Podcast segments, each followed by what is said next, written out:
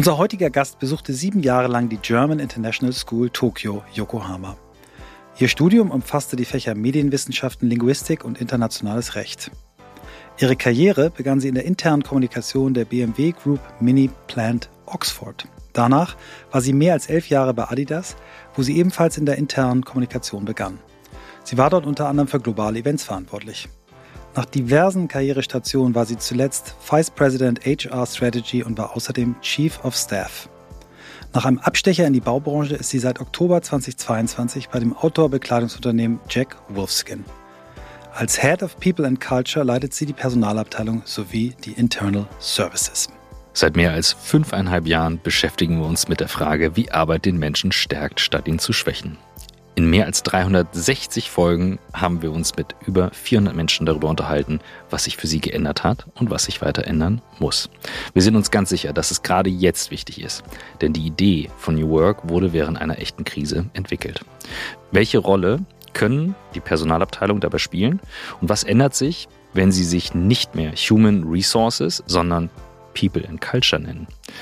Wir suchen nach Methoden, Vorbildern, Erfahrungen, Tools und Ideen, die uns dem Kern von New Work näher bringen. Und darüber hinaus beschäftigen uns von Anfang an die Frage, ob wirklich alle Menschen das finden und leben können, was sie im Innersten wirklich, wirklich wollen. Ihr seid bei On the Way to New Work. Heute mit Aki Ben Esra.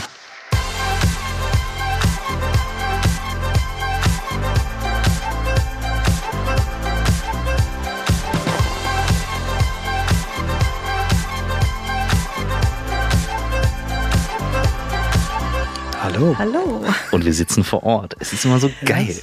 Genial. Ja, wir sind so froh, dass du hier bist. Ich habe dir das heute Morgen, als ich reingekommen bin, gesagt habe, dass ich mich innerhalb kürzester Zeit, als ich mich so ein bisschen in dich reingearbeitet, reingefühlt habe, äh, Fan geworden bin von dir. Ich finde Oh. das äh, spektakulär, was du schon in deinem Leben erreicht hast, gemacht hast, wie du auf dieses Thema schaust und äh, bin heute mit äh, äh, ja, großer Vorfreude hier. Ich auch. Das ist mein erster Podcast. Etwas nervös, aber großer Fan. Insofern vielen Dank, Oh wow. dass ich da sein kann. Ja, wir haben, wir haben ja schon ein paar Videos angeguckt und auf den Videos bist du, kommst du super professionell rüber. Also es ist einfach ein- eigentlich wie Video. Also Alles nichts klar. an, nicht doll anders, genau. Wir äh, starten ja, wenn du den Podcast ab und zu mal hörst, mit einer sehr schlichten Frage, um reinzukommen. und ähm, wir standen eben gerade in der Küche äh, hier bei uns im Studio und waren sofort im, äh, so in den Themen drin. Und dann meinte ich so, okay, wir müssen jetzt anfangen. Und äh, deswegen äh, kommt jetzt der Teil, den wir auch noch nicht gehört haben, auch nicht im Vorgespräch. Aki, wie bist du der Mensch geworden, der du heute bist? Ja, eine große Frage. Also, ich habe mir ein paar Themen aufgeschrieben, so ein bisschen in der Vorbereitung, habe mir überlegt. Ähm, ich glaube, man kann sagen, mh, ich wurde in meinem Leben schon vielen Kulturen und verschiedenen Sprachen irgendwie ausgesetzt. Ja, ich bin in Tokio geboren. Äh, mein Vater ist halb Deutscher, halb Ungar und meine Mutter ist Japanerin. Mm, Und ich bin in Japan groß geworden, bis ich 14 war und bin dann äh, nach Deutschland gezogen, habe da so meine ganze höhere Ausbildung gemacht, ähm, Gymnasium, Universität und dann habe ich meinen ersten Job in England angenommen, eben für BMW Mini und war da fast drei Jahre. Dann bin ich zurückgekommen nach Deutschland ähm, und äh, ich habe einen Israeli geheiratet. Äh, die Ehe ging leider zu Bruch, aber wir waren 14 Jahre zusammen und natürlich habe ich in der Zeit auch sehr viel über Israel, über das Judentum gelernt ähm, und verschiedene Perspektiven auch äh, gesehen, mh, was das Thema angeht. Und ähm, jetzt bin ich dabei, die Hochzeit mit meinem spanischen neuen Partner vorzubereiten. Und das heißt, Wow. habe auch so die Liebe für Spanien und die spanische Kultur entdeckt für mich. Ja, das, das zieht sich so durch mein Leben, diese Internationalität. Das macht mich, glaube ich, schon sehr aus, hat mich sehr geprägt. Verschiedene Sprachen, verschiedene Kulturen. Hm. Äh, dann meine Eltern. Mm, Mein Vater ist so ein Tausendsasser, so ein Universalmensch. Der interessiert sich so für alles und das hat auch so meine Kindheit sehr geprägt. Der hat mir äh, verschiedenste Dinge gezeigt, äh, war immer offen, hat alle meine verschiedensten Hobbys irgendwie immer befürwortet äh, und nie irgendwie gesagt, äh, warum macht dir das jetzt nicht mehr Spaß? Warum machst du jetzt irgendwas anderes? Also er war auch irgendwie so oder ist immer noch so. Ähm, der interessiert sich für Physik, Astronomie, Computer. Ähm, Funk, äh, Campen, äh, hat schon mal bei der Paris-Dakar Rallye mitgemacht. Ach, also cool. Also ist so ein total äh, vielseitiger Mensch mhm. ähm, und war auch einer der ersten Experts in, in Asien. Und so als Ausländer ne, nach Asien zu gehen in einer Zeit, als das noch gar nicht so, so gängig war, hm, das hat ihn, glaube ich, auch ähm, besonders gemacht. Und er hatte auf jeden Fall einen großen Einfluss, was so meine Interessen angeht, für alles. Ne? Also immer mhm. offen sein und nicht irgendwie sagen, auch bei Kindern irgendwie sagen, ja, du musst jetzt hier dranbleiben und du darfst mhm. nicht irgendwie was Neues machen oder so. War bei ihm nie der Fall. Mhm. Und meine Mutter, die ist eher so der Kopf bei uns in der Familie, eher so Voice of Reason, äh, so die Planerin und die, die, die, ja, das Gewissen der Familie. Mhm. Und klar, hat natürlich auch die ganzen japanischen Werte mir so vermittelt. Sowas wie, ja, mm, Respekt und auch so Bescheidenheit und solche Dinge oder auch irgendwie mm, Commitment zu zeigen zu Sachen. Das hat mich dann auch sehr geprägt und ähm, Sie hat auch Germanistik studiert und ähm, hat sie dann immer äh, zu Hause uns dann in Japan auch so deutsche Geschichten vorgelesen und hat auch sich irgendwie eingesetzt ne, für unsere Zweisprachigkeit und so. Aber auch, ähm, wir haben zum Beispiel auch sehr viel, also mein Bruder und ich, ähm, japanische Vereinstätigkeiten. Ich habe zum Beispiel Kalligrafie gelernt und solche oh, Sachen. Wow. Ja, das, das waren auch tolle Erlebnisse, die einen irgendwie prägen. Also meine Eltern, hm, das war ein Thema, was mein Leben sehr ausgemacht hat und heute noch ausmacht auch. Ähm, dann das Thema, ähm, dass ich von der Kommunikation ins Personalwesen gekommen bin. Das mhm. macht, glaube ich, auch sehr viel aus, wie ich Personalwesen betreibe. Ich würde mich nicht als klassischer Personaler bezeichnen, ähm, sondern dass ich erst gelernt habe, wie man eigentlich seine Message rüberbringt und dann in irgendein Fachgebiet gegangen bin. Das, davon zehre ich heute mhm. noch sehr, ja. Also immer gucken, dass die Botschaft irgendwie landet, ja, und mh, mm, das war so die, die erste Hälfte meiner Karriere, habe ich eben im Kommunikationsbereich und Medienbereich verbracht. Habe auch so Praktika gemacht bei Radio, Zeitung, Fernsehen. Mm, das hat mir auch sehr viel Spaß gemacht, aber ich muss sagen, mit der Zeit hat mich das dann so ein bisschen genervt, dass ich in der Kommunikation immer am Ende der Kette war. Weil ne, am Ende der, der Kette zu sein, so wenn das Unternehmen schon irgendeine Entscheidung getroffen hat und dann jemand zu dir kommt und sagt, so, mhm. schick das doch jetzt mal raus, dass das irgendwie jeder checkt und versteht und gut findet, mhm. ähm, mhm. fand ich dann auf Dauer tatsächlich etwas langweilig und auch nicht anspruchsvoll genug. Ähm, jetzt möchte auch gar nicht. Ja. Äh, Kommunikation ist ein toller Beruf, aber war für mich so nicht erfüllend genug zu einem gewissen Zeitpunkt und mm, aber eine gute Schule und dann habe ich aber gemerkt, dass in allen Meetings, in denen wir waren, war der Personaler immer mit am Tisch. Mhm. Schon von Anfang mhm. an mhm. und irgendwie immer dabei. Und da habe ich gesagt, okay, irgendwie muss ich, muss ich wechseln. Ich muss mit bei der Entscheidung dabei sein und bei der Empfehlungsgebung. Und das war so, so ein Stoß für mich, ne, zu sagen, okay, du musst irgendwie ins Personalwesen gehen. Mhm. Und da gibt es irgendwie auch eine Verbindung. Diese, diesen Crossover, diese Grenze zwischen Comms und Personalwesen ist relativ gering oder niedrig und dann kann ich auch diesen crossfunktionalen Move machen. Und das war für mich sehr prägend, diesen Wechsel zu machen und ich habe den noch nie bereut. Ähm, ich bin sehr gerne im Personalwesen, aber ich würde sagen, ich bin eben, wie gesagt, kein klassischer Personaler und mich nervt das auch manchmal so ein bisschen, diese HR for HR's sake. Das so ein mhm. bisschen, mhm. ja, das ist nicht so toll, finde ich. Können wir auch später noch mal ein bisschen drüber reden. Mhm. Dann, was auch prägend war, ist, ich habe meine Karriere in relativ großen Unternehmen angefangen, in DAX-Unternehmen. Bei BMW war ich eine ganze Zeit lang, war auch tolles Erlebnis, tolle Firma. Ähm, Automobilbranche fand ich auch sehr interessant und ist ja auch eine Branche, die sehr, die es schon sehr lange gibt und die sehr auch äh, lean und ähm, mhm. weit entwickelt ist. Ne? Und da lernt man dann so, ja, so Themen wie Effizienz oder Scale, solche Sachen, aber auch ähm, wie es etwas wie es ist, ein Produkt herzustellen. Ich habe ja auch direkt in einem Manuf ähm, Manufacturing-Werk gearbeitet. Mhm. mhm. Und das fand ich total faszinierend. Ähm, also das war so BMW, dann die andere große Firma Adidas, da sprechen wir vielleicht auch nochmal drüber. Alles tolle Erlebnisse. Und dann bin ich in ein Startup gewechselt, also so von 60.000 mhm. zu 300. Ähm, das war auch ein sehr prägendes Erlebnis. Da habe ich sehr viel darüber gelernt, wie es ist, agil zu sein, mhm. pragmatisch zu sein, schnell zu sein, ähm, frei zu sein und auch so seine eigenen Entscheidungen zu treffen und auch mal HR aber end-to-end -end zu machen. Also nicht nur für einen Teilbereich zuständig zu sein. Das fand ich auch immer in den großen Firma echt immer schwierig, dass man dann gesagt bekommt, nein, du kannst nicht in einen anderen Fachbereich wechseln, weil du hast es ja noch nie gemacht oder so.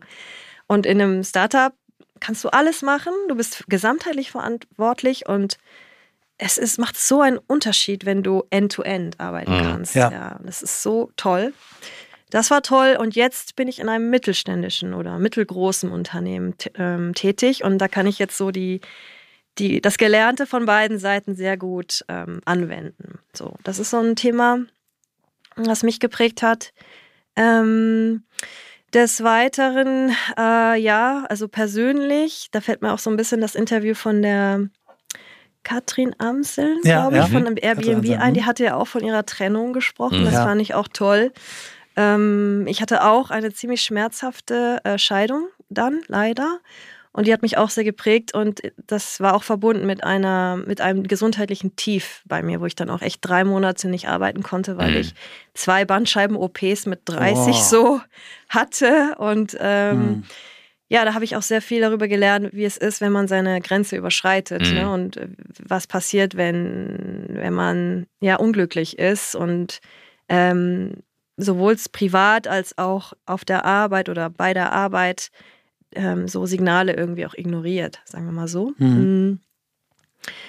Das war ein prägender Moment für mich. Und das Letzte ist, dass ich tatsächlich seit sechs Jahren mein Kind alleine großziehe, trotz, sag ich mal, beruflicher, mh, mm, beruflichem Aufstieg oder mhm. ja, sehr anspruchsvollen Jobs, die ich habe. Und dann kam natürlich auch die Pandemie dazu. Und das war immer auch eine große oder ist immer noch eine große Challenge. Ähm, ja, ich glaube, so würde ich das mal beantworten, eure Einstiegsfrage. Flotte Tour de Raison. Ja. ja. Und, und, und on top, du fährst Motorrad. Oh, ich fahre Motorrad, das stimmt, ja. ja. Und zwar ziemlich cooles. Ja, ja. Ja, das ist ein, ein spätes Hobby. Also mein Vater war schon immer Motorradfahrer. Es gibt eigentlich nichts, was mein Vater schon mal nicht irgendwie ich gemacht sagen, hätte. Krass, krass. ja. Ich weiß nicht, der ist schon echt ein bisschen äh, außergewöhnlich. Hat sich wahrscheinlich auch bei Jeff Bezos beworben, mal mit äh, in, ins All zu fliegen, oder? ja, ich glaube, der würde das sofort unterschreiben ja. auf jeden Fall. In der Wüste war er ja schon. Ähm, ja, krass. Genau, Motorrad, ja. Spätes äh, Hobby. Also ich finde, als schon als ich es gehört hatte, so, ah, ich würde jetzt People, Culture und so weiter, aber ich würde gern den Bogen gehen, weil das ist direkt etwas, was mich auch betrifft. Mhm. Da hattest du mich auch darauf angesprochen. Kinder aufteilen, Scheidungen, Schmerzen, ich habe es auch durch. Mhm. Ähm, und es betrifft ja einige Personen ja. dann im nahen Kreis und Umfeld. Und du hast nun auch sofort beschrieben, welche Auswirkungen das hatte. Mhm. Ähm, mich würde wirklich interessieren, wie du deinen Job, mhm. People and Culture, mhm. mit dem Background anders betrachtest, als mhm. das, was Michael in der Einleitung als früher Human Resources betrachtet hat. Mhm. Ja, mhm. coole Frage und danke, dass ich darüber auch sprechen kann. Also einmal äh, führt es dazu, dass alles einfacher ist, als ein Kind alleine großzuziehen irgendwie. Mhm. Sprich, wenn man zur Arbeit geht und die Probleme, die so sich im Arbeitsalltag stellen, betrachtet, ist nichts schwierig. Wo ich denke, okay, das ist alles lösbar. Es ist alles lösbar. Ähm, und das gibt einem so ich glaube, eine ganz gute Distanz zur Arbeit. Arbeit ist super wichtig. Ich identifiziere mich damit auch sehr. Aber ich sehe auch Menschen, die äh, solche Kämpfe auch auf der Arbeit führen oder bei der Arbeit führen, die einen auch kaputt machen. Ne? Mhm. Und ich glaube, sowas würde mir nicht passieren, weil ich äh, denke so, ich habe so meine Challenges zu Hause und ähm, das ist so das eine. Und das andere, mh, mm, es öffnet einen echt den Blick, was für Herausforderungen Leute haben. Und dass man immer auch auf das Private gucken muss. Ja. Man kann nie als Personaler irgendwie äh, zu, zu einem Kollegen oder Kollegen hingehen und sagen, wie geht's dir hier beim Job? Und damit ja. das Gespräch beenden. Du musst immer auch sagen, okay, was für ein privates Setup hat diese Person und mit welchen Herausforderungen kämpfen die? Und dass man auch individualisierte Lösungen braucht, ja, dass dieses typische so, ja, äh, ich weiß nicht, Engagement ist irgendwie low, wir müssen jetzt hier eine Initiative einführen und die muss so für 90, 99 Prozent der Belegschaft irgendwie passen. Mhm. Das passt irgendwie gar nicht, ja, weil jeder hat so ein, sein eigenes familiäres Setup und man, man muss da möglichst individualisiert auch, individualisiert auch reingehen. Das ist, das ist so mein Learning. Mhm. Und insbesondere bei, ich fand zum Beispiel in der Corona-Zeit wirklich, dass auf so Alleinerziehende ja gar nicht, also wirklich zero eingegangen schon, wurde. Schon auf Eltern nicht, mhm. schon auf Leute mhm. mit, mit Pflege im Hintergrund nicht ja. und dann alleinerziehend schon gar nicht. Ja, und ich hatte wirklich Tage, also schmerzhafte Tage, wo ich dann, ich war noch in dem Job in, bei Adidas damals in einem Job für einen Vorstand, wo auch wirklich Präsenz und mhm. ähm, ja, Erreichbarkeit verlangt war, von äh, morgens bis abends und manchmal auch nachts oder so Wochenende. Und meine Tochter und ich waren in demselben, in derselben Wohnung. Mhm. Und ich habe mich morgens um neun eingeloggt und die deutschen Schulen hatten im ersten Lockdown noch wenig Antworten auf diese, diese Lehre, ne? dieses, was machen wir jetzt, digitaler. Die hatten nichts. Ja, okay. okay. Ich glaube, es gibt ein paar gute, die es mhm. sofort geschnallt haben ja. und sofort auf digital umgestiegen sind, aber das war bei uns leider Minderheit, nicht der Fall. Ja. Mhm. Und dann saß sie da acht Stunden alleine mhm. in der Wohnung, mhm.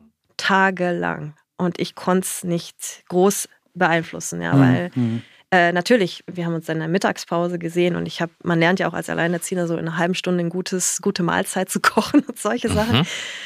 Aber das hat uns wirklich zerrissen. Und Wie alt war deine Tochter? Mm, die war damals zehn. Wow. Ja, das ist halt auch ein Alter, wo du halt super viel mhm. durchmachst, ne? Also genau. Also Attention. Genau. Ja.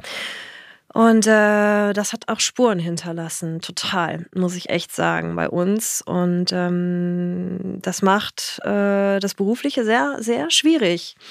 Auf der anderen Seite ist man als Alleinerziehender, das weißt du auch, ähm, super resilient. Ne? Man, mhm. man, findet Lösungen für irgendwie alle möglichen Situationen, ja. Und ähm, das sehen viele Leute nicht. Und vor allen Dingen wird das so. Mh, mm, ja, oder ich sag mal so, es hat mich sensibilisiert dafür, diese Nuancen auch bei anderen zu sehen. Und mhm. ich glaube, das macht mich in meiner Arbeit sehr erfolgreich, dass ich sage, nein, ich muss tief gehen, ich muss gucken, in was für ein Setup sind diese Mitarbeiter, was, welche Herausforderungen haben sie wirklich, ja. Und ähm, deswegen bin ich auch gewechselt zu einem nicht so großen Unternehmen, weil mhm. ich der Meinung bin, dass ich das noch leisten kann mhm. bei sagen wir mal 1400 Mitarbeitern oder so, zu einem gewissen Grad. Ja. Und hier kommt die Werbung. Gleich geht's weiter mit On the Way to New Work. Bleibt dran. Unser Werbepartner diese Woche ist niemand Geringeres als Sage. Für Sage durfte ich auch schon mal auf der Bühne stehen. Ein spannendes Unternehmen, solltet ihr euch eh mal anschauen. Aber hier geht's um eine wirklich spannende Studie, die Sage rausgebracht hat, nämlich die HR-Trends, also quasi die Zukunft des Personalwesens, der Personalarbeit, also alles, was man für HR in Zukunft wissen sollte. Und hier geht es um tiefgehende Einblicke in die aktuellen und zukünftigen Herausforderungen eben im HR. Beispielsweise aus der Studie, hier mal ein kleiner Fakt, den ich sehr spannend fand. 78 Prozent der HR-Führungskräfte glauben, dass der Einsatz von künstlicher Intelligenz bei den HR-Aufgaben in Zukunft viel Zeit einsparen könnte. Oder 79 Prozent sind überzeugt davon, dass HR-Prozesse in ihrem Unternehmen stärker automatisiert werden können, um die Effizienz zu steigern. Ich finde es deswegen spannend, weil ich auch schon Anfang des Jahres gesagt habe, das wird das Jahr der Automatisierung und KI ist dazu wichtig. Und wenn ihr da weiter einsteigen wollt in das Thema, dann solltet ihr euch unbedingt die Studie runterladen. Das Ganze findet ihr kostenlos auf Sage, geschrieben S-A-G-E, also www.sage.de slash HR, S-A-G-E geschrieben. Und ähm, was muss man noch wissen? Sage hat sich zur Aufgabe gemacht, KMUs bei der Bewältigung ihrer HR-spezifischen Herausforderungen durch innovative Softwarelösungen zu unterstützen. Das heißt, diese Lösungen helfen euch dabei, Geschäftsprozesse zu vereinfachen, zu automatisieren, was eben eine viel effizientere und effektive Personalverwaltung ermöglicht. Damit habt ihr dann mehr Zeit für die wirklich wichtigen Themen, anstatt einfach nur Prozesse zu managen. Also, schaut euch das Ganze an. Hier geht es aber erstmal um HR-Trends, die Studie auf www.sage.de slash HR. Und jetzt wünsche ich euch viel Spaß mit dem Rest der Folge von On the Way to New Work. Ein Großteil der Problematik geht darauf zurück, dass wir, gerade wenn es nach oben geht, mhm. Vorstand, Spitzen, ja. Konzernlenker, da kommt immer so, ist die Zeit, Verfügbarkeit 24-7. Mhm. Ich habe einen PA, der hat selber zwei Kinder. Mhm. Ich habe zwei Kinder. Wir sind Patchwork. Das braucht unfassbar viel Kommunikation ja. und die Bereitschaft von allen Beteiligten zu sagen, wir sind flexibel. Ja. Als wir während der Corona-Zeit Podcasts aufgenommen haben, hatten wir es zwei, dreimal probiert. Nicht mal mit Babysitter ging es, meine Kinder waren damals zu klein. Mhm. So, dann habe ich zu Michael gesagt, ich so, das geht nicht. Ich habe ein heulendes Kind hinten. Ich, das kann, ich kann mhm. das nicht. Wir müssen es nachts machen oder so. Mhm. Und was mir immer wieder auffällt, ist, wir fallen immer dann, wenn es eng wird, wenn der Druck groß wird, in dieses zurück. Jetzt brauchen wir Präsenz. Wie löst du das jetzt, wo du jetzt sagst, mhm. du sagst, du sitzt jetzt mit an der Stelle, wo entschieden werden kann? Also ja, ähm, wir versuchen ja bei Jack Woskin, wo ich jetzt bin, die Kultur umzudrehen. Ähm, wir kommen von einer Zeit, in der ähm, die Firma durch mehrere Private Equity Firmenübernahmen durchgereicht wurde mhm. und äh, dadurch die Kultur auch sehr gelitten hat. Und ähm, mein Chef, äh, der CEO Richard Collier, hat schon mh, mm, so diese Wende, was so das Produkt angeht und die Marke angeht, angestoßen. Und jetzt wollen wir auch den People-Teil sozusagen machen. Und ich muss gestehen, bei all dieser Flexibilität und jetzt mit Homeoffice und Corona und ähm, nicht Präsenz sein und trotzdem Arbeit schaffen, muss ich sagen, wenn man eine Kultur umdrehen will, muss man doch relativ viel Präsenz zeigen. Und das merke ich jetzt auch in meinem jetzigen Job. Beim Startup habe ich tatsächlich meine Personalleiterrolle relativ remote gemacht. Und das mhm. funktionierte, weil ähm, Startups haben ja so echt den Vorteil, dass sie von Anfang an sehr, sehr viel richtig machen können. Ne? Sie können die richtigen Kommunikationstools auswählen, sie können die richtigen Talente einstellen, sie können von Anfang an so die Kultur irgendwie shapen und so. Und da ging das ganz gut mit man muss nicht so viel vor Ort sein und es funktioniert trotzdem. Und da hilft mir meine Kommunikations, äh, mein Kommunikationshintergrund auch sehr, weil du kannst mit guter Kommunikation schon sehr viel von deiner Präsenz ja oder Nichtpräsenz kompensieren. Aber ich muss sagen, so der Job, den ich jetzt habe, da komme ich wieder ein bisschen unter Druck mit, äh, man muss öfter da sein, weil man muss auch schwierige Gespräche führen, man muss ähm, ähm, ja auch gerade im Personalbereich ansprechbar sein und mhm. da sein und auch irgendwie die Verhaltensweisen, die man mhm. propagiert, auch zeigen. Ne? Ähm, wie, wie, wie manage ich das? Ähm, es ist ein riesiger logistischer Aufwand, also mit Babysitter und meine Mutter springt zurzeit sehr häufig ein, muss man sagen. Und ich bin jetzt ja auch in meinen ersten vier Monaten, sprich, da wollte ich auch mhm. sehr stark präsent sein. Jetzt mhm. mache ich es mhm. eher so in einem Wechsel, dass ich eine Woche mal da bin und eine Woche mal nicht da bin und dann nur so ein paar mhm. Tage da bin und zu den wichtigen Dingen da bin. Und ich glaube,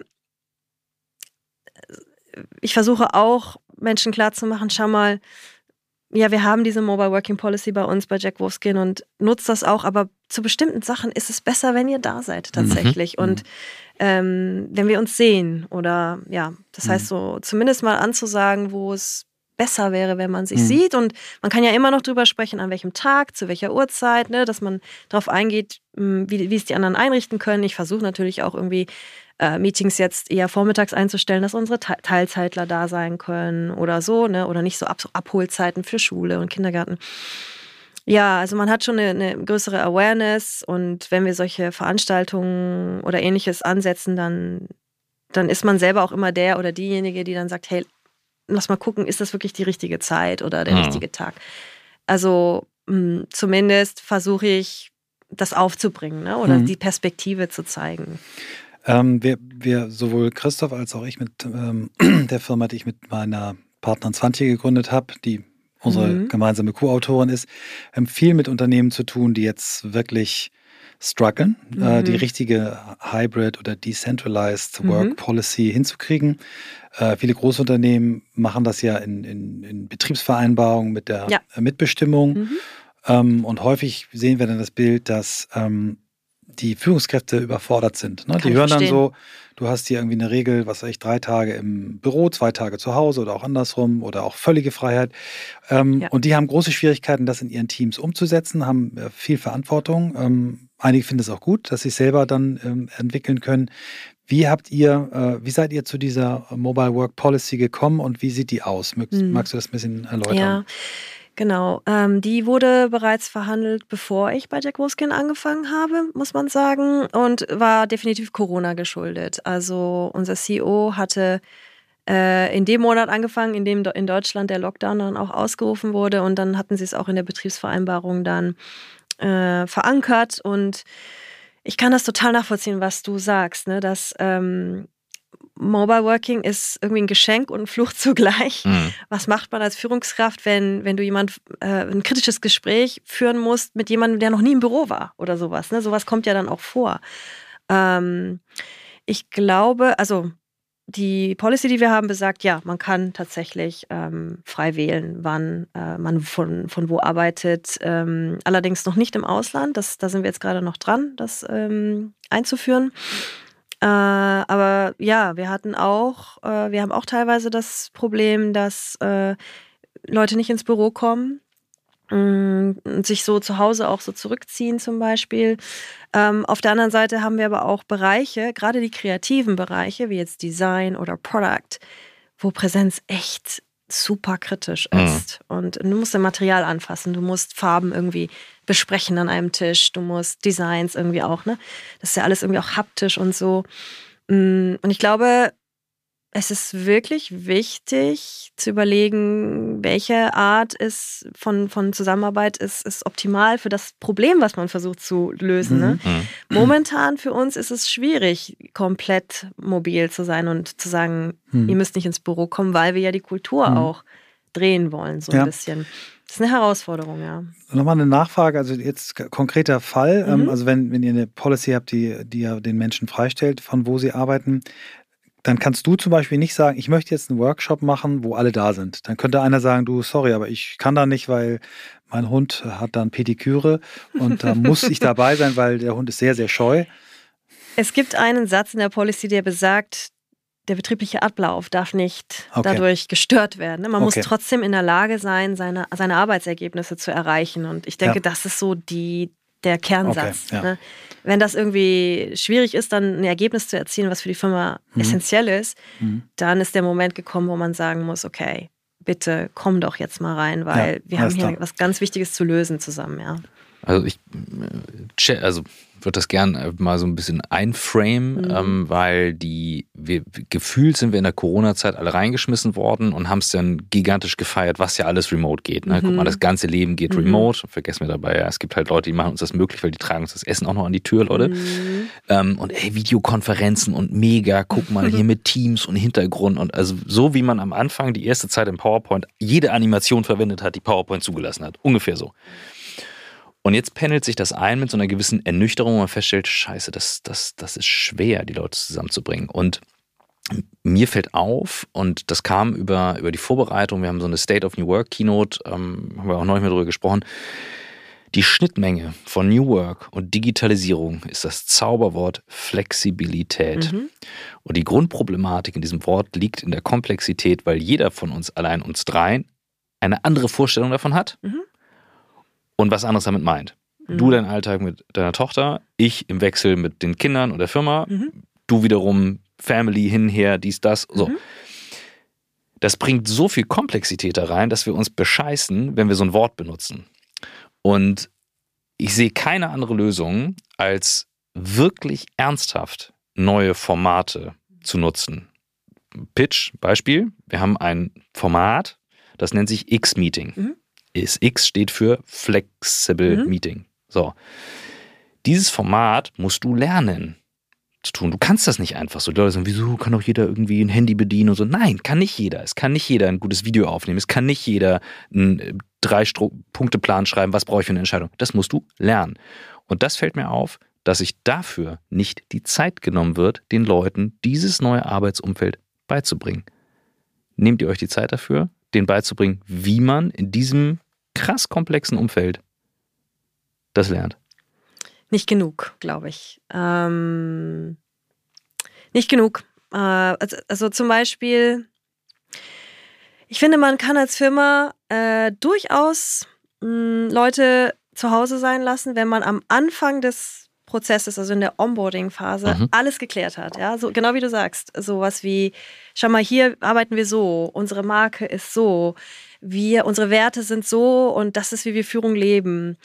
Und wenn das stark genug ist, wenn diese Identität am Anfang geklärt ist, ich glaube, dann kann man wirklich mhm. freier sein und ja. sagen, hey, wir haben alle eine Identity, wir haben irgendwie ein gemeinsames Verständnis, wie das hier ab ablaufen soll.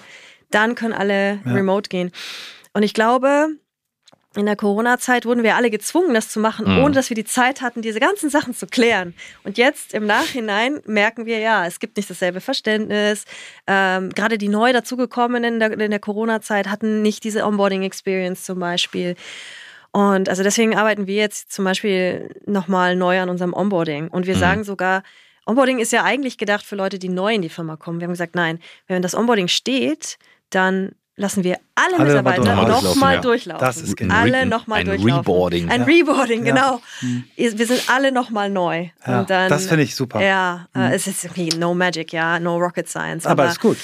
Ich habe das noch nie gehört, dass eine Firma sagt, wir definieren Onboarding neu und alle kommen nochmal rein. Finde ja, ich super. Bei, Mac, neu. bei McDonald's, äh, das wissen mittlerweile, als ich ein großer McDonald's-Fan bin, gibt es ja den Ray Kroc Day, da müssen dann alle quasi ja, ja. hin. Jeder muss das sind so, Oder bei Ikea, das sind so Kleinigkeiten, aber das ist nicht ein komplettes Onboarding, das ist dann halt just a day. Die Corona-Zeit hatte halt ein Magic Moment, so tragisch sie war. Wir hatten weltweit das erste Mal in der Geschichte alle einen Gegner.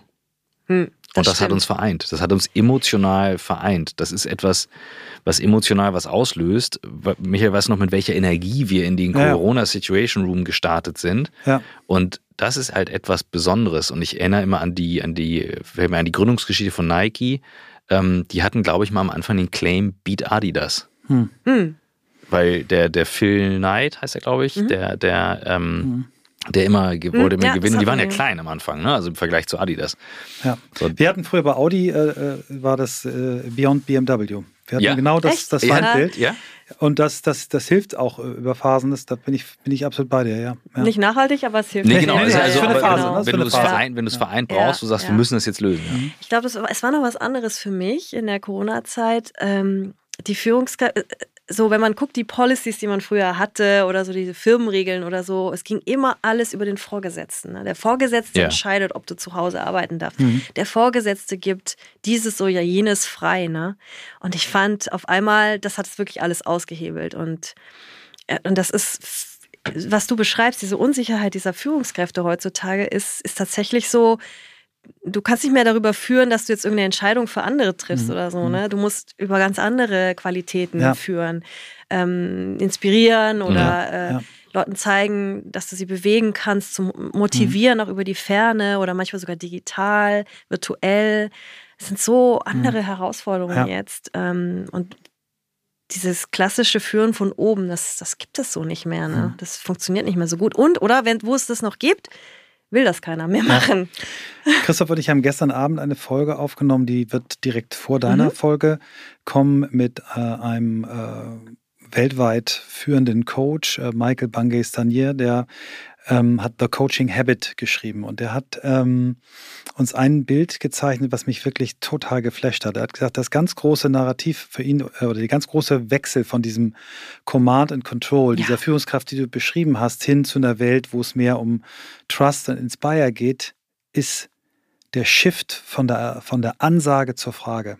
Er sagt, mit dem Thema, dass du Menschen fragst, gibst du Power ab. Ähm, und das fand ich ein wunderschönes Bild zu sagen, wir müssen viel mehr fragen, wir müssen viel mehr zuhören. Genau wie du am Anfang gesagt hast, mhm. wir müssen uns viel mehr mit den, mit den Geschichten der Menschen beschäftigen. Wie ist das Arbeitsleben in deren Gesamtleben äh, eingearbeitet und was hat die eigentlich für eine Realität mhm. zu Hause, die Person, ja.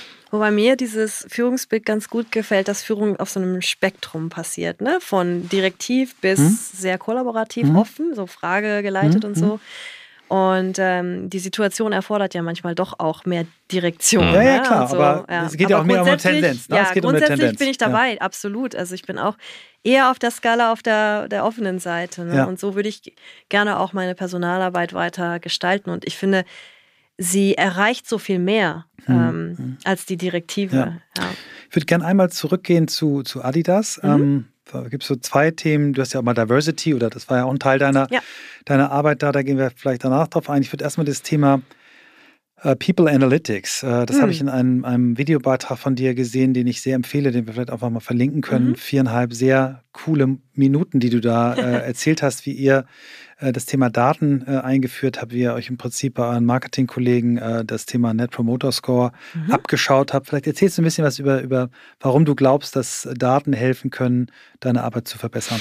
Mhm. Also HR hat ja so, immer so ein bisschen diesen soften Aspekt, ne? Irgendwie so, ja, äh, alle kommen zusammen, jede Business Unit bringt so ihre Kennzahlen und HR irgendwas Qualitatives. Ja, so irgendwie äh, kann irgendwie die Arbeit manchmal nicht so belegen ne, oder messen oder so. Und ähm, ja, diese ganze Bewegung People Analytics ist eine sehr spannende und ähm, wir hatten uns eben damals bei Adidas abgeguckt vom Marketing diesen Net Promoter Score, also how likely are you to recommend this brand to others und dann haben wir einfach das Brand ersetzt mit Company und mittlerweile machen das ja auch alle, ne? also Employee Listening und so weiter, das ist nichts Neues jetzt.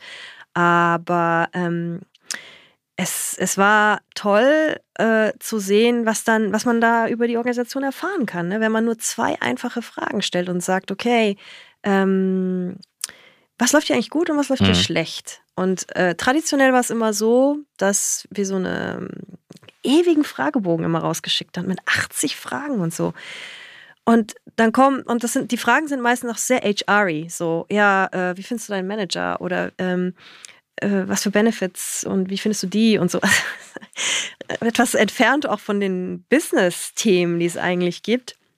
Und dann haben wir ähm, bei Adidas damals diesen 80-Frage-Fragebogen klassisch mit irgendwelchen Survey-Providern, die auf dem Markt auch gängig sind, runtergebrochen auf diese zwei Fragen, äh, was läuft gut, was läuft schlecht, auf das du, auf die du sehr viel qualitative Antworten natürlich bekommst. Und dann die eine Frage, how likely are you to recommend? Das ist dann die einzige quantitative Frage. Und dann haben wir noch den Fragebogen geöffnet fürs Business und gesagt, schaut mal, wir haben hier bei HR so ein Tool.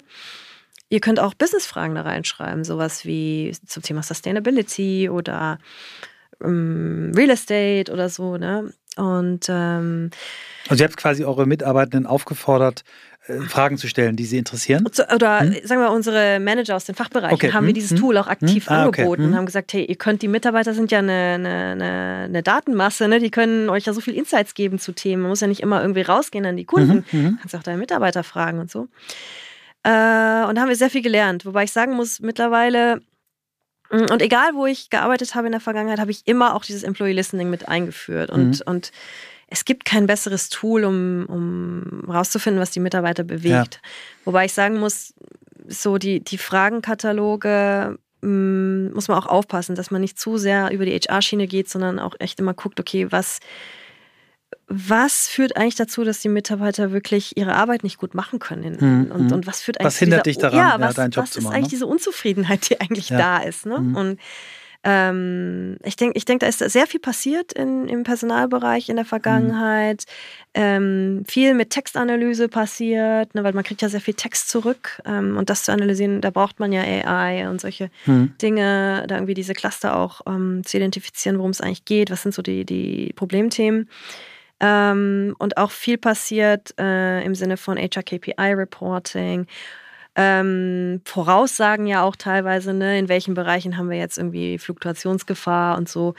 Ähm, ich weiß nicht, ob das jetzt immer unbedingt notwendig ist. Man kann ja auch mit den Leuten reden und dann mhm. kriegt man ja auch sehr viel mit. Ähm, aber grundsätzlich, dass, dass in der Personalfunktion auch sehr viele Daten erhoben werden sollten und damit auch mhm. aktiv irgendwie Entscheidungsfindungen unterstützt werden sollen, das, das finde ich schon wichtig. Ja. Was waren so Aha-Momente für dich, wo du dachtest, ach guck mal, das hätte ich jetzt so nicht rausgelesen aus Daten? Ähm, zum Beispiel, ähm, dass das Thema Flexibilität für Frauen viel wichtiger ist als für Männer in, in, ähm, im Arbeitsumfeld. Also, mhm. dass Frauen das, also man ahnt es, weil man mhm. selber betroffen ist, aber das mal schwarz auf weiß zu sehen, mhm. ja, dass das Thema Flexibilität so viel mehr zum Engagement beiträgt als jetzt bei Männern. Weil sie dann auch eher noch die Rolle innehaben, sich dann zu kümmern genau, um die Kinder genau. und den Job. Mhm. Ja, ist jetzt nichts Verrücktes Neues, aber wenn man das dann mal der Führung hinlegt und ja. sagt, schaut mal, wie wichtig dieses Thema für mhm. diese Gruppe ist mhm.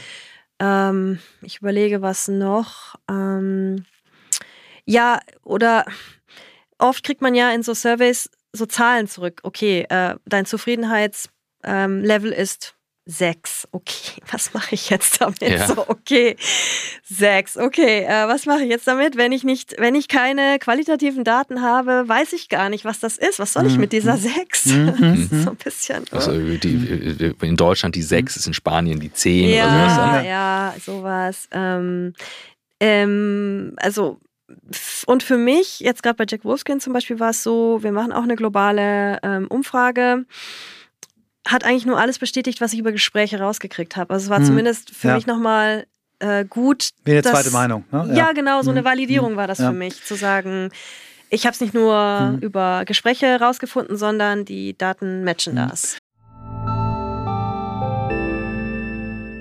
Werbung.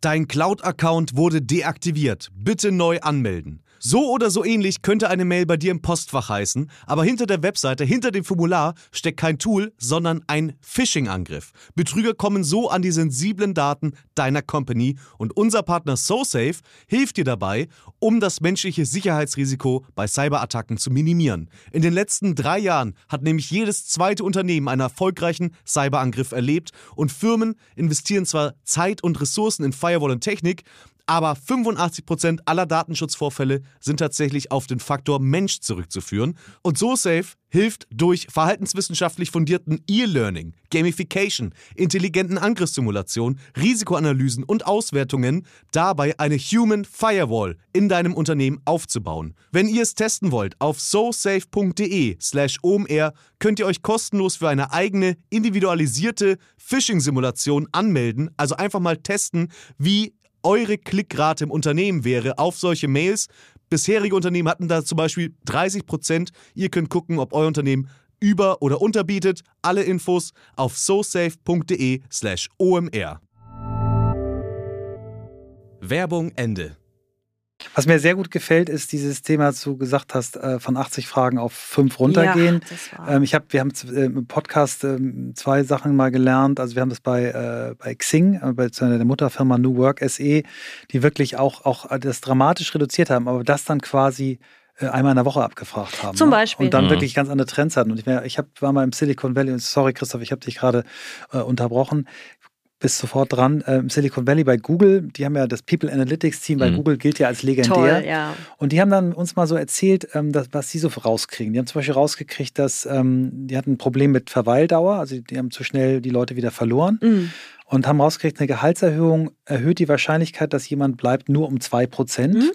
Eine Beförderung erhöht die Wahrscheinlichkeit, dass jemand bleibt, nur um 3%. Mhm ein echtes, tief, tiefes Gespräch mit großem Interesse eines Senior Executive mit einer Person erhöht die Wahrscheinlichkeit um mehr als 70 Prozent, mhm. dass die Person nicht kündigt. Also, mhm. wieder das, was du auch gesagt Kommunikation, wie wichtig das ist. Mhm. Oder aber äh, Rehires, also Leute, die schon mal da waren, mhm bringen bessere Leistung, bleiben länger und sind glücklicher. Also, und deswegen haben die jetzt eine, eine extra Department, was nur für Rehiring da ist. So, und das finde ich, das waren für mich so, so, so Zahlen, wo ich sage, okay, ich jetzt kapiere ich, warum man People Analytics braucht. Total. Und man muss, glaube ich, einfach seine Population gut kennen. Ne? Ja. Und dafür sind die Daten super gut, dass man irgendwie versteht, die Designer, für die ist das wichtig. Die Produktmanager, für die ist das genau. wichtig. Genau. Und äh, du kannst nur differenzieren, indem du dir diese Daten halt anguckst. Ja. ja. Und das ja. musst du.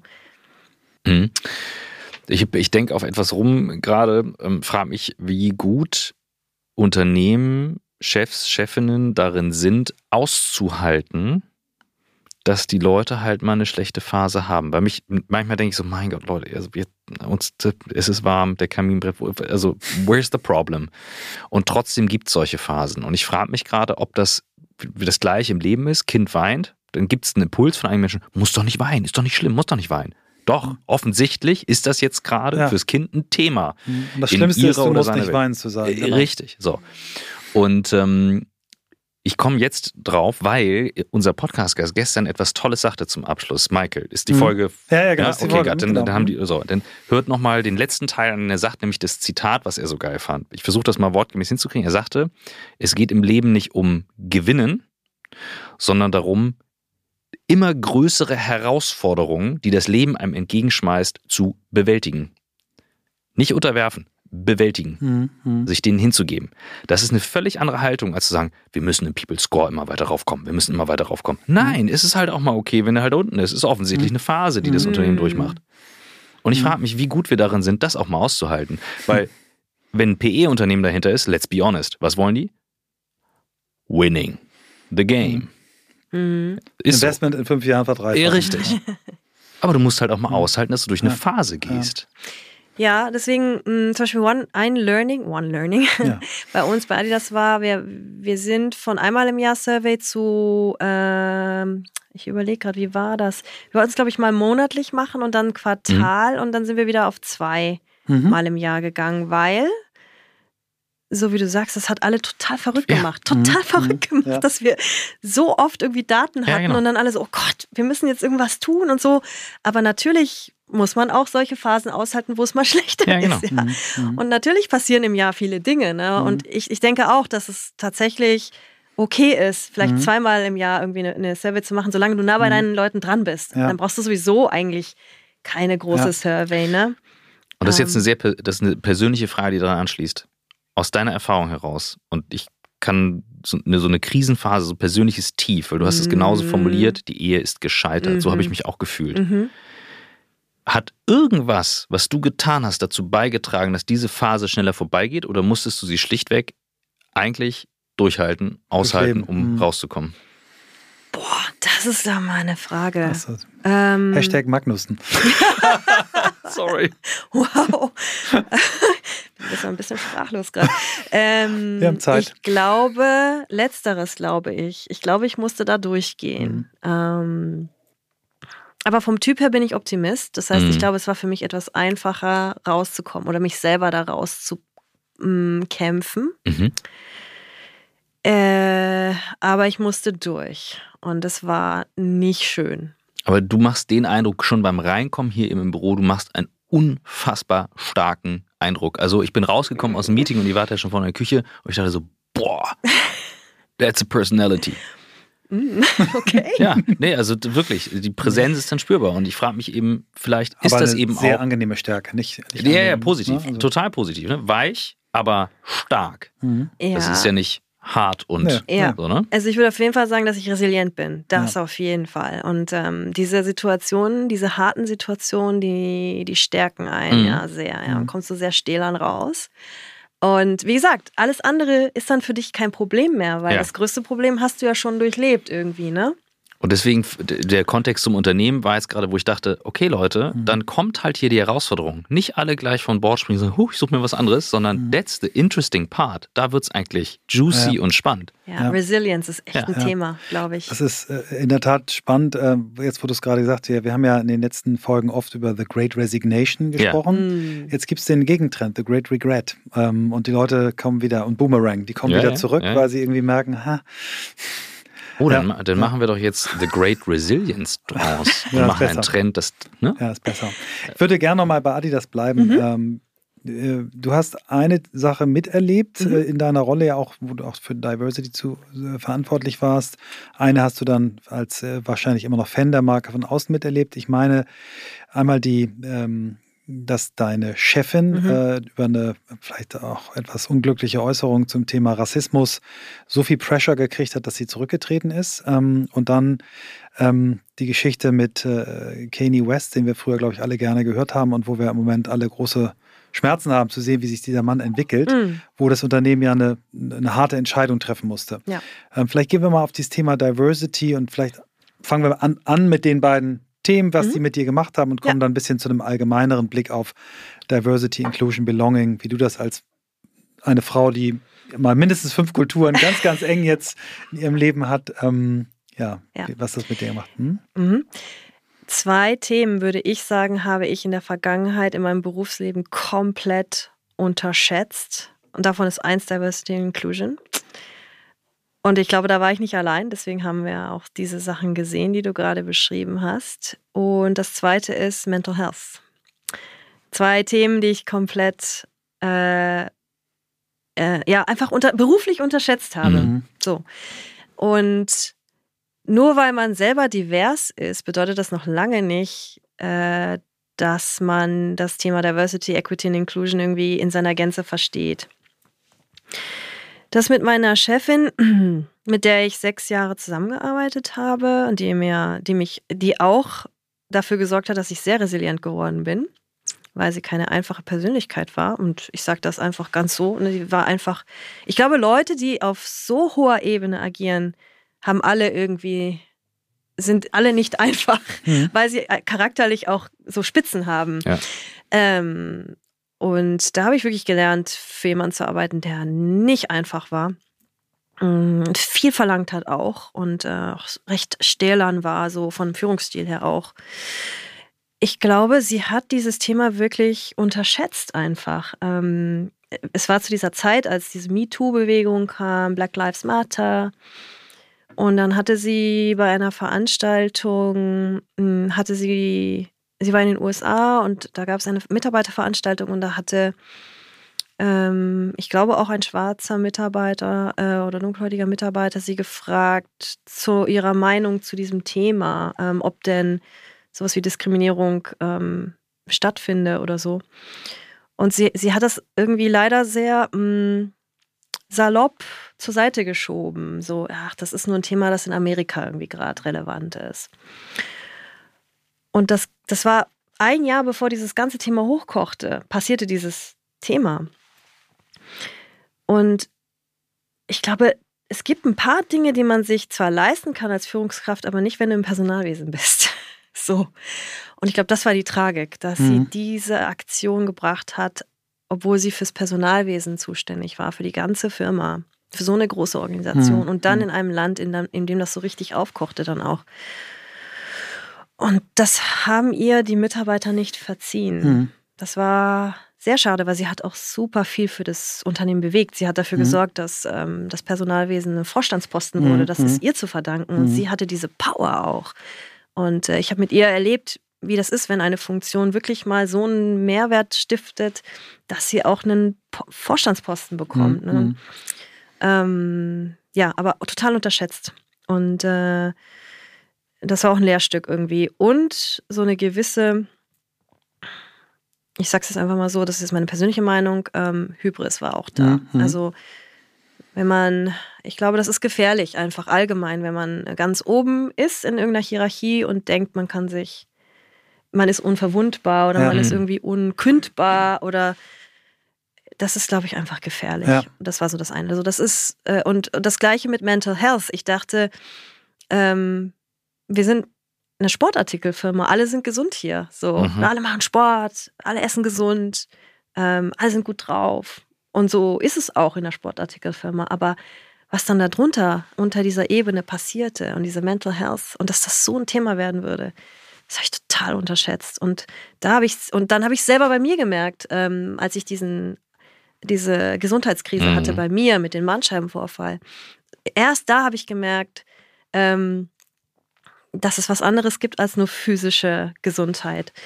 Und ich, ich war so dumm. Ich habe äh, die erste OP gemacht und die entstand aus in der Zeit meiner Trennung, also Privatstress gehabt. Äh, bei Adidas, äh, HR wurde Vorstandsposten, es gab so viel zu tun und ich musste die ganze Zeit irgendwie auch präsent sein und, und abliefern und so. Und dann bin ich so richtig in der Mitte zusammengeklappt. Also der Rücken hm. ist ja so, hm. ne, ja. der Pfeiler, der dich da aufrechterhält. Und, trägt, ja, ja, und dann bin ich so richtig zusammengeklappt. Ähm, und dann war ich, wurde ich operiert, drei Monate oder ja, drei Monate bin ich ausgefallen insgesamt am Ende, aber ich wurde operiert, meine Schmerzen waren weg und ich habe gesagt, ich brauche keine Reha, ich gehe zurück zur Arbeit. Mhm. Größter Fehler ever. Ähm, ja, so Reha brauche ich nicht, ich bin ja jung, wer geht denn zur Reha und so. Und dann drei Monate später, selber OP, selber Chirurg, selbes oh. Krankenhaus, nochmal. Und dann habe ich gesagt, so, jetzt gehe ich zur Reha. Hm. Und da Reha ist ja jetzt nicht nur so, wie man sich das vorstellt, ähm, man geht in so einen Turnraum oder so, sondern äh, da habe ich dann auch psychologische Hilfe hm. bekommen. Ich habe sowas gelernt wie autogenes Training und na, ebenso. Ja. Ich habe dann gemerkt, dass ich alles, äh, ich, ich hatte zwar keine Schmerzen mehr davor, aber ich ging zurück in das Setup, in dem ich krank geworden bin und änderte nichts dabei.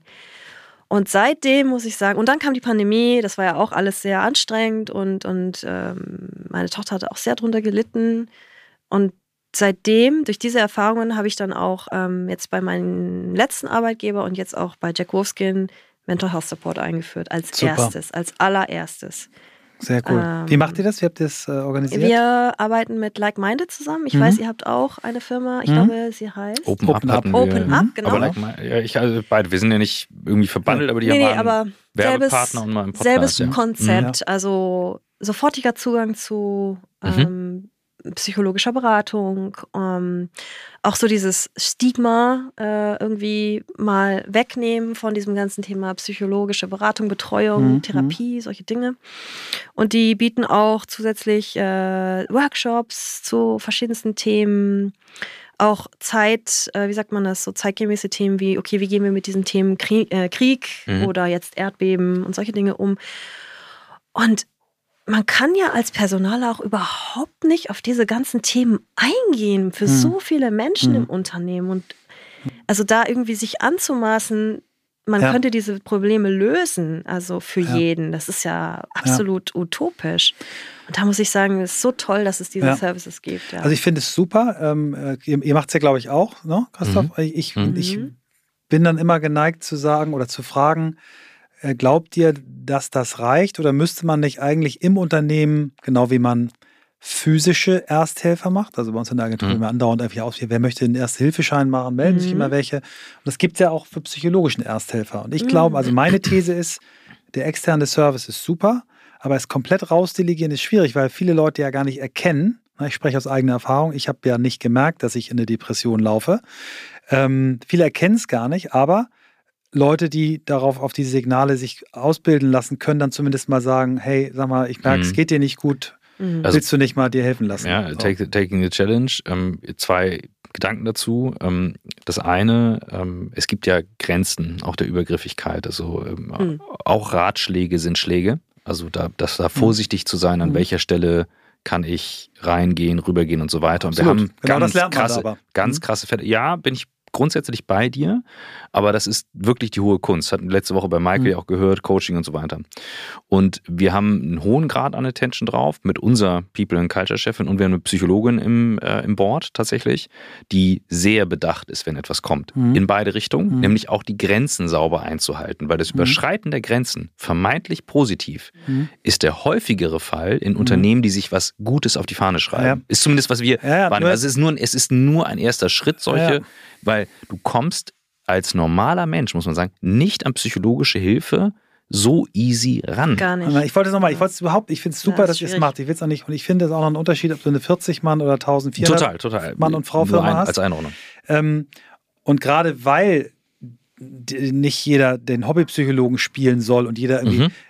zu, sagen wir mal, bei 40 Leuten vielleicht drei, vier zu haben, die da was gemacht oder mit einer Psychologin im Board braucht man es wahrscheinlich nicht, weil sie es im Blick hat. Aber in einer Firma mit 1400 mhm. Leuten äh, so einen Schlüssel von 1 zu 20, mhm. 1 zu 30 Leute zu haben, die zumindest mal so ein Grundgefühl dafür haben. Und die sollen ja, ja eben, das, die geben ja keine Ratschläge. Du musst den, Raum, nee, musst den Raum, der Raum, Amy Edmondson, Psychological Safety, der Raum muss da mhm. sein, dass ja. das okay ist. Genau. Sitz in einem, in einem so. Meeting mit einer PE-Firma ja. und sage, Leute, mhm. mir geht's nicht gut, wir müssen das Meeting mhm. verschieben. Mhm. Wer tut das? Ja. Aber wenn du schon, wenn du als Firma sagst, pass auf, wir nehmen das Thema ernst, wir mhm. haben eine Hilfe, eine, eine Company, die macht das und das. Außerdem machen wir genauso wie wir äh, physische Ersthelfer haben, Total, haben wir auch psychische Idee. Ersthelfer, Total. weil beides sind Krankheiten, die ganz normal sind, Total. über die man reden kann. So, das ist der ja. Punkt. Aber ja. ich, ich glaube, wir sind, der, wir sind im selben Boot. Pitch. Also genau. finde ich geil. Ja. Totally. Also das macht total Sinn. Und äh, ich würde sagen, in einer kleineren Firma kann die Personalabteilung diesen Job auch ganz gut machen. Ja? Also ich sehe das schon auch als mhm. meinen Job, mhm so weit einen guten Überblick zu haben und mit den Führungskräften in, im Gespräch zu sein, dass man mitbekommt, wie es der Mannschaft ja. geht. Ich will noch auf die andere Frage eingehen, hm. die du gestellt hast zu Kanye West. Hm. Danke. Zurück. Also meine persönliche Meinung zu Kanye West ist, oder wie das Thema gehandhabt wurde, ich glaube, ähm, so dieses ganze Influencer-Marketing ist natürlich für eine internationale Marke total wichtig. Ähm, und er ist ja auch, er ist ja auch ein genialer Musiker, das muss man ja sagen. Und er hat jetzt Probleme, okay. Ich glaube, man, es wurde zu lange gewartet mit der Entscheidung und es wurde zu lange toleriert, wie er sich verhalten hat. Und das geht ja nicht nur bei Kanye West so, sondern allgemein, wenn man in der Firma zu lange ge, ähm, Verhalten toleriert, Verguckt, genau. genau, Ja. ähm, genau, die gegen Werte geht und Dinge gehen, die du propagierst, ähm, dann glauben alle, dass, dass du okay damit bist, ja, dass, dass du das Hm. gut findest und Ja. erlaubst und so. Und ich glaube, Ja. da ist der Fall Kanye West nicht anders. Ne? Es Ja. wurde zu lange darauf gewartet, diese Entscheidung zu treffen, weil er wirtschaftlich so wichtig war Mhm. für die Firma. Und ich glaube, was ein bisschen schade war, ist, er hat ja die Grenze wirklich sehr weit überschritten. Ja. Und dass es so lange gedauert hat, Mhm. ähm, diese Entscheidung. Das hat mir persönlich, ich habe das ja in den Medien dann erfolgt, weil ich, äh, verfolgt, weil ich nicht mehr dort gearbeitet habe, hat mir sehr wehgetan, Mhm. das zu sehen, Ja. wie lange gewartet wurde, obwohl, ja, Antisemitismus ist ja echt so ein Zero-Tolerance-Thema, Ja. so. Äh, und sowas. Mm, Das war zu lange. Ja, danke. Also und ja, ein Gedanke dazu, es ist unfassbar wichtig. Wir hatten das auch anfangs der Corona-Zeit, anständig zu bleiben und auch direkt zu reagieren. Und wir Mhm. tragen eben alle eine Verantwortung tatsächlich, Mhm. auch auf Dinge zu reagieren. Es passiert halt nur irre viel an vielen Stellen und wir sind in einer Zeit, wo eben wieder diese Polarisierung so stark wird und auch als legitim angesehen wird, weil sie teilweise von einigen Persönlichkeiten vorgelebt wird. Mhm. Das ist hochproblematisch. Ja. Das, ist, das hat nichts mit integrativem Verhalten zu tun, wie wir es prägen. Das, Ja. ist, das ist echt herausfordernd. Mm. Ja, man verliert einfach auch die Glaubwürdigkeit dann, wenn Ja. man da Ja. nichts tut. Und bei manchen Entscheidungen muss man nicht warten, glaube ich. Okay. Ähm, wow, erstmal. Vielen Dank. Für, wir sind jetzt, glaube ich, schon eine Stunde dabei. Oh, Und ja. ähm, du hast, du hast Krass, uns ja, ne? bevor wir dir unsere letzte Frage stellen, hast Mhm. du ja gesagt, du hast noch eine Idee für eine Frage, die wir Ja, mal stellen sollen. Darf ich die? Hau sie darf raus. Wir kennen sie noch nicht. Ja, okay. Die, raus. die Folge mit ganz vielen Ideen. Aber Ja. vielleicht habt ihr das auch schon diskutiert. Ja, Ich weiß ja. gar nicht. Aber ich wünsche mir immer, ach, es wäre so schön, wenn die Gäste äh, sagen könnten, welche Podcast-Folge sie am besten fanden. Oh. und, und warum. Geil. Geil. Und warum. Und warum? Ja. Love it. Oh, wow. Ja. Magst du Gut. sie gleich selbst beantworten? Ja. Die, wir, ne- wir taufen sie die Aki-Frage. Mag Ja, ich. Also ja. ich habe sogar so ein, zwei. Darf ich auch mehrere sagen? Ja, darfst du. Oh, juhu. Okay, ich habe drei Stück, ähm, die mir jetzt so spontan Mhm, einfallen. mhm. Also einmal die Folge mit dem Jimdo-Gründer war Ja, das, glaube ich. Das mhm. ist doch der, der diese Baukasten-Internet. Ja, genau. Mhm. Die Folge fand ich so Wir, toll. wir haben beide Gründer gehabt. Wir haben einmal den gehabt, der es immer noch operativ macht, und dann haben wir den, der jetzt Planet A, also das Nee, Thema. den ersten. Den ersten. Mhm. Mhm. wie der erzählte, ähm, wie in der Krise sozusagen er äh, allen Kunden irgendwie auch geholfen Mhm. hat, persönlich Mhm. auch Ja, ne, ihre eigenen Internetseiten aufzubauen. Das fand ich so toll. Und dann Super. hat er, glaube ich, von dieser Dame erzählt, die diesen Blumenladen dann äh, Ja. hatte Mhm. und dann Mhm. auf einmal digital Mhm. wurde und so. War klasse. Dann fand ich die Sterbebegleiterin so toll. Super. Mhm. Christoph, die hast du Äh, alleine gemacht. Wie hieß genau. sie? Christ Christiane. Christiane? Mhm. Äh, ja. Das war eine Folge, wow, die hat mich sehr berührt, muss ich sagen, wie sie über das Thema Tod gesprochen hatte und wie man damit umgeht. Ähm, äh, und ähm, ja, so dieses Stigma auch, auch nahm. Mhm. Und ich hatte da auch gerade zwei enge Freunde verloren und das hat mir so geholfen, mit Ah, diesem wow, Thema krass. umzugehen. Das war toll. Und dann fand ich den Paar gut von Gal Gallup. Ist Ja. der von Ah, Gallup? ja, ja, ja, ja. Ah, Auch so ein toller Typ Ja. irgendwie. Äh, Ist gut. Und so, Ja. ach so, die Geschichte, wie er da aus dem Ausland kam und jetzt hier irgendwie ähm, das Thema, wie können wir Arbeit besser machen, irgendwie auch mit Daten belegt und so. Das Hm. fand ich auch irgendwie ein toller, toller Ja, Typ. schön. Jetzt Oh, habe ich eine. Idee auf deine Idee. Ah, gut, ich habe hier Du- was hinterlassen, bevor ich ja, gehe. das ist die Aki-Frage und das wird, das machen wir jetzt zum, zum äh, das, das feiern wir jetzt. Ah. Und zwar, wir fragen jeden Gast, was sind Folgen, also Mhm. wenn jemand Genau. den Podcast hört, Ja. und dann können wir sagen, basierend, also wie Mhm. so eine KI, auf dein, da was gehört hast, hier eine Empfehlung für eine Folge. ja, geil. Ja, ja, ja, genau.